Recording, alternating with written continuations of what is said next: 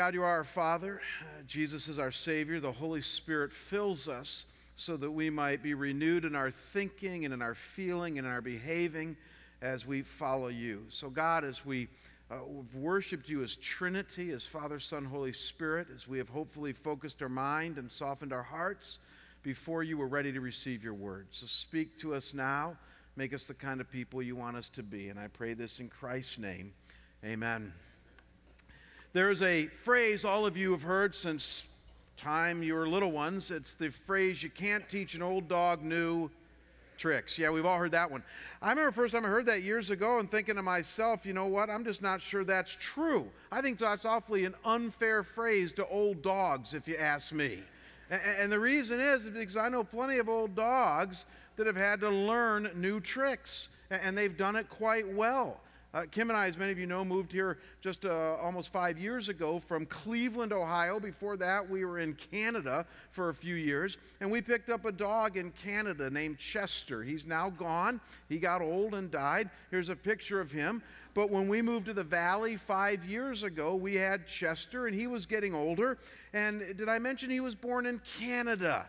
So he was a, a bred dog in Canada, a little Jack Russell Terrier. And when we moved here, I said to the kids and Kim, you know, we got to be careful. There's rattlesnakes and scorpions and cacti here in the desert. We got to watch this guy. So, wouldn't you know, three weeks after he got here, one of our relatives was visiting, had Chester out in the desert, let him off the leash, and before you know it, he bound right into a cholla cacti. The worst kind got it in his snout and his face, and then tried to get it off with his paws. 240 bucks it cost me at the vet to get all of those things out of, of his. But you know what was fascinating? He never went near a cholla cacti again. I mean, I was stunned. The guy learned avoid those things. And we've seen that happen a lot. Well, Kim loves dogs, so we have two now. We had three before uh, Chester died. And, you know, we, we adopted one here since we've moved here, and the other dogs adjusted fine to her. That We have a dog door here. We didn't have that in Cleveland, and they've learned to use a dog door. We have different furniture here in some ways, and we now they now know what furniture they can go on and not go on. I'm sure the guy that, that, that coined the phrase, you can't teach an old dog new tricks, had a very dumb dog and he was very frustrated with that dog. I get that. But it's not fair to say that all dogs are that way. And I think many of you could agree. So you're saying, why do you go into that? Well, I find that people, who, by the way, are smarter than dogs, tend to be wired similarly. Some of us think that people can't change. Some of us think that people are incapable of growing and adapting new patterns and adopting new values and things like that. I don't believe that, neither do you, or we wouldn't be here in church. God says that we are all capable of changing and growing no matter how old we are, that we can become the kind of people that He wants us to be. And so, if you can latch on to that, that's precisely what we've been doing in this series that we're in on the values of our church. But we've been talking about the things that we hold dear as the body of Christ here at Scottsdale Bible Church, the things that have taken us over the last 50 years to be the kind of church that we are. So we've talked about things like uh, transformational Bible teaching, the fact that we teach the Bible unashamedly because we believe it has the power to transform lives. We've talked about engaging worship, the fact that we engage God in worship because we believe by so doing we submit to Him and prepare ourselves for the week. We've talked about authentic community, how getting honest with each other and confessing our shortcomings and listening and loving and learning together, we can grow closer to God. And then last week we talked about service based outreach. Wasn't that a week? Where we learned that when we mix service and evangelism, it's catalytic in the hands and, of God as He uses us. These are the things that have carried us over the years. They're the values that have made us us. And as we noted early on in this series, they've worked for us. And so this year, if you don't hear anything else, what you need to know is that our elders and our staff, and now hopefully all of us, are stacking hands on these things, saying they've taken us for 50 years, they're going to take us for the next 50 should the Lord tarry. And yet, just like an old dog, who can learn new tricks, we're also realizing this year that as we look to expand our impact, Nothing new, but just expand the impact we have here in the valley and across the world. There are some further things we need to embrace, however, building upon that which we already do, certain other values that we need to ramp up on if we're going to get more mileage as a church out of the things that we've already done. Or put another way, if we're going to attempt to build upon the values that have gotten us here, the Bible, worship, community, service, and outreach, and build upon them in such a way that we expand our impact, then there's at least one other value, and I'm sure more, that will be critical to our expansion. And it's a value that's going to involve each and every one of us in some way or another. And it's the value of generosity. The value of generosity. An older saint came up to me after this last service and said, You know, as soon as you got about six minutes into the sermon, I was like, I don't think I like where he's going with this. He said, Then I got to the end of the sermon and I said, I'm all in. So if that's your experience right now, just hang with me. I think you're going to like what you have to hear about how God can use our open handedness, how He can use our big heartedness when it comes to our time, talents, and treasures when we get generous with those around us, with all of who we are.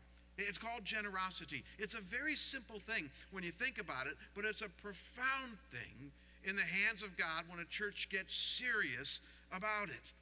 And probably the most cool thing about generosity is that, get this, if you're a follower of Jesus Christ here today, if you've come to Him through faith in Him for salvation, then the Bible says that He has now written or encoded your soul with generosity. He has. He has now hardwired you in your redemption in Christ to be the kind of person that is generous. It's true or to reduce it to its most simple form, yet so very encouraging and hope filled, and it's our main point today God saved you in order for you to be generous. In great part, that's true. Uh, God saved you, and the day that He saved you, whenever you came to Christ, whether you know the exact moment of time or not, God had in mind that He was creating a new creation in Christ who would be other centered, selfless, focused on using your resources, your time, talents, and treasures from this point forward to benefit God and glorify His, His name as you pour into others generously around you. If you brought a Bible with you this morning, and I hope you did, I want you to turn to Acts chapter 20. Acts chapter 20. And as you're turning there, and if you don't have a Bible, I'll put it up here on the screen. The context here is that the Apostle Paul is just finishing his three year stint in Ephesus, which is a town there in the Middle East. And he had led many people to Christ. He had set up the church. He had established elders. He had been teaching and preaching and living among them for almost three years. And toward the end of chapter 20 here, Paul is now on the shores of Ephesus there, and he's giving some final words of encouragement and warning to this church, and particularly to their elders. Uh, so don't miss this. These are the parting and final words from Paul to the church in Ephesus, knowing that he will most likely never see them again until heaven, arguably, then, the most important words that he would say to them. And so notice how he wraps up these most important words. So these are the final words of his final words in verses 32 to 36 of Acts chapter 20. This is fascinating. He says, And now I commend you to God and to the word of his grace. Hang on to that phrase, word of his grace, which is able to build you up and give you the inheritance among all those who are sanctified. I coveted no one's silver or gold or apparel. You yourselves know how th- these hands ministered to my necessities and to those who were with me. In all things, I have shown you that by working hard in this way, we must help the weak and remember the words of the Lord Jesus, how he himself said, It is more blessed to give than to receive. And when he had said these things, he knelt down and prayed with them all. Now, what I need you to see more than anything else in this text here, this is really not complicated, is something that up until a few months ago I never saw in this text. I was reading some stuff by Tim Keller, who's pastor of Redeemer Presbyterian Church in Manhattan, and he pointed out something in this text that I had never seen.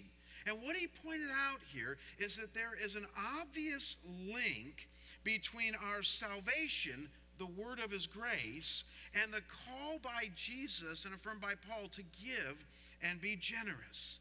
Very fascinating. And so Paul says there in verse 32 that he commends them to the word of his grace.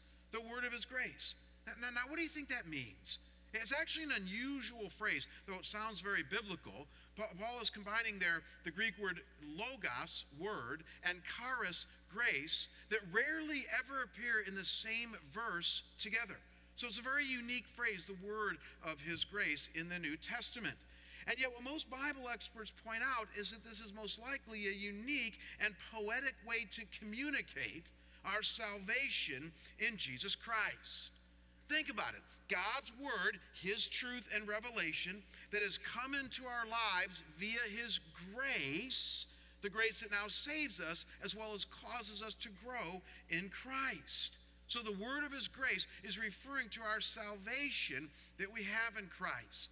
And to be sure that we're interpreting this rightly, just a few verses before this, in verse 24, Paul says this. He says, The ministry that I received from the Lord Jesus to testify to the gospel of the grace of God. So there's that word grace again, but this time linked to the word gospel, which we all know means the good news. It's our salvation. So Paul is commending the Ephesian elders here to the word of his grace, the gospel, to have saved them and given them eternal life. And what's most fascinating then is that at this point, you would expect him to say what you and I would say, say today. And that is, he would say something like, Well, now that you're saved, you ought to pray and go to church and engage in Bible study and serve in soup kitchens and listen to Christian radio. But it's interesting, he doesn't say any of that. No, he goes on to talk about generosity. And right on the coattails of mentioning our salvation, he links it to generosity. He talks about how he used his time, his talents, and treasures to help those in need and pour into others, all the while while avoiding covetousness and greed. And then he wraps up by quoting Jesus Interesting, a quote that you won't find in any of the four Gospels. So, most Bible experts say that this came down through oral tradition that existed at that time. He quotes Jesus saying, It is more blessed to give than to receive. Don't miss this, folks. It's a very fascinating link that, again, I got a seminary degree, I've been a Christian 30 years. I had not seen this before. There's a clear link between our salvation, the word of God's grace, and the call to give and be generous. Of all the things that Paul could have linked to our salvation, he links generosity. And it's not saying that generosity saves you. I think we all get that. He's simply saying that flowing out of our salvation is this hardwiring now in our spirituality to be generous. And he's speaking this to a church. Don't miss that. To the Ephesian elders saying, as a church, you guys now have the opportunity to be generous in order to have more kingdom impact as God uses you. And the question that I need you and I to wrestle with right now is why? I mean, why is it, of all the things that God could have linked to our salvation, he links generosity? What is he thinking in doing this? What is it about generosity that would cause God to say, in part, that He has saved us in order to be generous? Two things I want to suggest to you in our time remaining this morning. Two things that are right here in the text. I'm just going to follow the flow of the text. That the Bible tells us here about the power and potency of generosity once it infects a human heart and is thrown upon a hurting world that can happen through God's generous people. And the first thing is, is that generosity heals a hurting world. It's true. That generosity heals a hurting world. And so look at how Paul says this in verses 34 to 35 of Acts 20. He says, You yourselves know that these hands ministered to my necessity and to those who were with me. In all things I have shown you that by working hard in this way we must help the weak. And remember the words of the Lord Jesus, how he himself said, It is more blessed to give than to receive. Uh, so here's one of the things that I did this week. Whenever I'm putting together a message like this, as you guys know, that's as topical in nature and kind of focuses on one idea, I want to make sure we define that idea, right? So I looked up the word generosity in Webster's dictionary. And to define generosity is this it's defined as being excessive with something. Isn't that interesting? Being excessive with something. And in the context here, then, it would be being excessive to others with your time, talents, and treasures. And so, with this understanding, this idea of being excessive with, now match that up against the text here and watch what happens. Paul says he, these hands, these hands, meaning his time and talents, were not just used to provide for his own necessities, but also for others. An idea of being excessive with them. But not stopping there, he further notes that these hands were working hard in order to what? Help the weak. Again, it's language of excess. And then he quotes Jesus, this saying in oral tradition at that time, and he says, It's more blessed, language of excess, to give than to receive.